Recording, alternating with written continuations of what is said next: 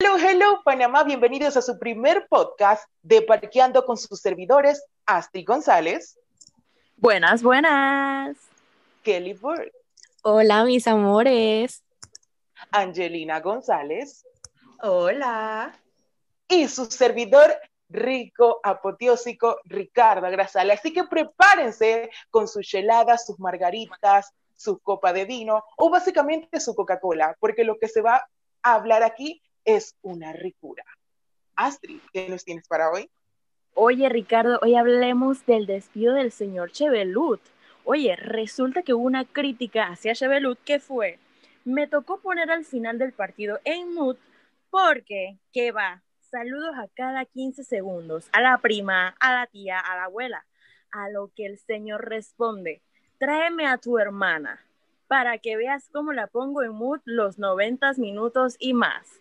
Esto Oh generó mucha, así es, esto generó mucho desagrado por el público de TV Max, así también como las personas que, a la persona que hizo el comentario, ya que este eh, Chevelut se metió con su hermana, o sea, se metió con familia, ya tenga, ya sea que tenga o no, porque no sabemos si el man tiene hermana, pero ya sea que tenga o no, el man dijo, ¿por qué te metes con mi familia? La verdad a mí se me hace bastante inmaduro por parte de Cheve como profesional, ya que no eran las maneras, sea relajo o no, no eran las maneras de responder, ya que vimos cómo esto generó muchos comentarios al respecto del profesionalismo de Cheve, eh, al responder de esta manera a una persona que hizo una simple crítica, no, no se metió con ningún tipo de familia, y la verdad que lamentablemente esta persona fue inmediatamente despedida. ¿Qué creen de esto? Oh my God, eso fue, dije, oye, ustedes saben, Chevelu, ¿cuántos años tenemos de verlo en TV Max y de la nada lo despiden? ¿Qué es? Oh Horrible, horrible. Me parece muy maduro de su parte para la cantidad de años que ha tenido trabajando en TV Max y que sabe cómo son las personas de criticonas, aparte de que cada persona tiene derecho a dar su opinión. Me parece muy irrespetuoso Exacto. del señor Chevelut dar este tipo de comentarios hacia las demás personas. Así Exacto. es, A mí me parece, a mí me parece muy bien que lo hayan despedido. ¿Por qué? Porque él es una imagen pública. Y por más que te moleste la crítica o la- el comentario que te haya hecho una X persona, tú tienes que mantener la postura. Y bueno, cada acción tiene una consecuencia. Así es. Me parece una irresponsabilidad de parte de este señor al hacer este tipo de comentarios con una trayectoria que él tiene y a estas alturas hacer este tipo de comentarios que no vienen ni al caso verdaderamente. Exacto, que es fue algo. Exacto. Y felicitaciones para la corporación de TVN por tomar cartas en el asunto. Exactamente. Mana Angelina, ¿qué tienes para nosotros? Cuéntanos. Bueno, yo voy a comenzar contándoles. Ay, es que cada vez que pienso en esto me estreso. Porque yo no puedo creer que hayan pasado dos años y todavía esta situación. La bendita historia de la infidelidad de Tristan Thompson a Khloe Kardashian. Y no solamente que el tipo le fue infiel, sino es todo lo que radicó, todo lo que surgió a través de esa infidelidad. O sea, yo no sé si ustedes estaban anuentes a todo este asunto de que Tristan Thompson le fue infiel a Chloe desde que eh, en el momento en el que ella estaba embarazada y que, ay, no, todo ese revuelo. El asunto es que después de dos años todavía eso da de qué hablar. ¿Por qué? Porque la infidelidad, la infidelidad, disculpen, surgió porque eh, primero fue porque lo grabaron y subieron en diferentes páginas de, estas de entretenimiento que Tristan estaba agarrándose ahí con dos mujeres. Luego de eso, Khloe Kardashian, como si nada, lo perdonó. Bueno, su decisión, su vida. Pero no, ahí no quedó, porque el que es, iba a decirlo, pero ya ustedes saben, voy a decir infiel, el que es infiel se queda infiel para toda la vida. Entonces Así luego es. se agarró con la mejor amiga de Kylie Jenner. Y eso fue otro asunto, porque la tipa dice que solamente se dieron un piquito. Y entonces, ¿qué pasó de esto? Que todos sabemos que Jordan era la mejor amiga de Kylie, pero más que mejor amiga era como la mascota de Kylie. Porque Kylie la agarra de aquí para allá, de aquí para allá, y entonces la tipa andaba como, no sé, pues desorientada, no tenía vida propia. Era como segundo plano, hermana.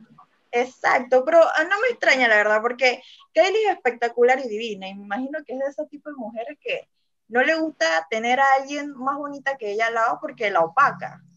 Así es, claro. Pero bueno, el asunto fue que, que las Kardashian, o sea, agarraron a la Jordan Woods y hicieron y deshicieron de la tipa.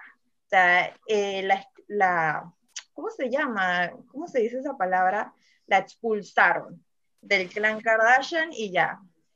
Pero no solamente por eso, sino que también eh, hicieron todo lo posible para que la tipa no la volvieran a contratar. O sea, le hicieron la vida imposible a la Jordan Woods. Pero la Jordan Woods no se dejó, así que la tipa siguió trabajando y ahora tú la ves divina. O sea, la tipa es una mujer de negocios, empresaria, que no se deja y mucho menos. Ahora cuando tú la ves, tú dices, y que, ay, esta es menos que Kylie. No, no, no. La tipa es más que Kylie porque la tipa tiene una fortaleza. Ella renació, mana, ella renació de las cenizas, así como un fénix. Exactamente, porque después de esa humillación que ella sufrió, o sea, no cualquiera se levanta de eso. Man, y que a ti te cancelen unas Kardashian Jenner, por favor, eso tiene que ser un golpe en la nariz recién operada, o sea, vamos, súper difícil. Claro, pero aquí viene el asunto. Ellas cancelaron a la Jordan Woods por darse un piquito con, eh, con Tristan Thompson. Pero ahí tú ves el Tristan, Thompson actualmente con la Khloe Kardashian. Entonces yo no entiendo. Si esta tipa hizo y habló y no sé qué, y no solamente Chloe, sino todas las hermanas de la Jordan Woods, de que ella era, era, era, era, era, y le hicieron la vida imposible. Yo no entiendo por qué entonces yo no sé qué tendrá el Tristan, que tiene comunidad, que entonces a él sí no le hacen nada, porque a él sigue ahí, la Kim Kardashian dice que... A él fue el que lo debieron cancelar, hermana. ¿Sí o no? Entonces, ¿ustedes qué opinan sobre eso? ¿Cómo es posible? Yo no sé por qué siempre la agarran con la amante. Tú tienes que darles al tipo, porque tú andas con el tipo. Así mismo. Entonces, ¿ustedes qué opinan sobre eso? Ay, no sé, la verdad es que ya yo no sé ni pensar de esa infidelidad. Tristan para mí no es ningún santito, no sé por qué siempre lo perdonan, pero bueno. Yo les traigo por acá algo internacional en el cine, algo del otro lado del mundo. Y resulta que China ha retirado su último éxito de taquilla llamado Monster Hunter, una película de acción que fue basada en un videojuego y con la actriz estadounidense Mila Jovovich como protagonista y también con el actor y rapero estadounidense de origen chino Jin Jung. El problema en esta película fue que él le dice a uno de sus compañeros, Look at my knees, traducido como mira mis rodillas. Su interlocutor entonces le responde, ¿qué tipo de rodillas son esas? A lo que Jin Jung contesta, Chinese, haciendo como un juego de palabras entre Chinese, que significa chino o china, y knees, que significa rodillas. Este diálogo ha causado revueltos a pesar de que no fue traducido literalmente en los subtítulos y ha sido tachada de racista y muchos cineastas chinos instaron a boicotear el filme. Esto definitivamente fue algo muy malo de la película y según el portal estadounidense Deadline.com, la compañía alemana eh, Constantin Film, que es la productora de la película, se disculpó diciendo que no había ninguna intención de discriminar, insultar u ofender de cualquier forma a ninguna persona de origen chino, pero esto ha quedado totalmente cancelado en China. Por otro lado, el director de cine Christopher Nolan acusó al estudio Warner Bros. de no respetar la voluntad de los cineastas y productores al tomar la decisión de estrenar todas las películas de 2001 directamente por su nueva plataforma de transmisión en directo debido disque a la pandemia, a lo que Nolan declaró en una entrevista que lo que hay ahora en el negocio es un gran uso de la pandemia como excusa para sacar ventajas a corto plazo. Christopher Nolan dijo que es algo muy caótico y va de cómo tratas a los cineastas y a las estrellas que han dado todo por estos proyectos y merecían que se les consultara primero qué era lo que iba a pasar con cada una de sus películas en el próximo año. Oye, sí, chicas, bueno, pues hablemos de belleza, hablemos del mundo de la belleza y les traigo por acá sobre Carmen Jaramillo. Ustedes saben que esta chica ha tenido una trayectoria muy importante en cuanto a los concursos de belleza. Ella participó el 24 de octubre del 2015 en la ciudad de Santa Cruz, Bolivia, que se realizó la final de Reina Hispanoamericana Luego participó en Mis Tierra 2015, donde fue, donde tuvo un impacto muy interesante, casi se trae la corona de Mis Tierra 2015. En 2019 tuvo la oportunidad de participar en Mis Continentes Unidos. Eh, la noche del 26 de septiembre se llevó a cabo la final de Mis Continentes Unidos 2019 en el Teatro Centro de Arte León Febres Colero en la ciudad de Guayaquil, Ecuador, en donde Carmen logró formar parte de las 10 semifinalistas.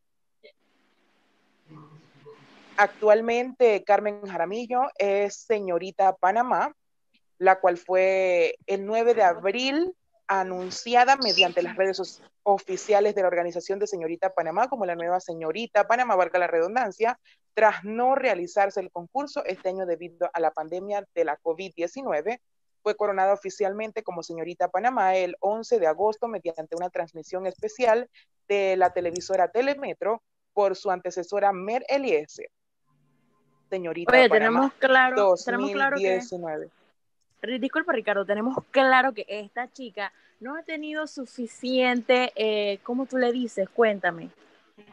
Esta chica no ha tenido suficiente publicidad Y esto lo que ha logrado es un escándalo en las redes sociales, los, los tuiteros, los misiólogos han criticado mucho a la organización porque la misma no ha llevado a cabo una publicidad que se merece la chica. Esta chica es muy hermosa, es muy esperada. La verdad, esta chica se esperó que ganara el... el, así es. El, ella se esperó que ganara el concurso en, el año pasado, o sea, en el 2019, y bueno, pues no se dio, así que le llegó el momento y no se ha habido ese movimiento publicitario que la gente se esperaba, de que, porque muchas personas no conocen quién es la señorita Panamá 2020.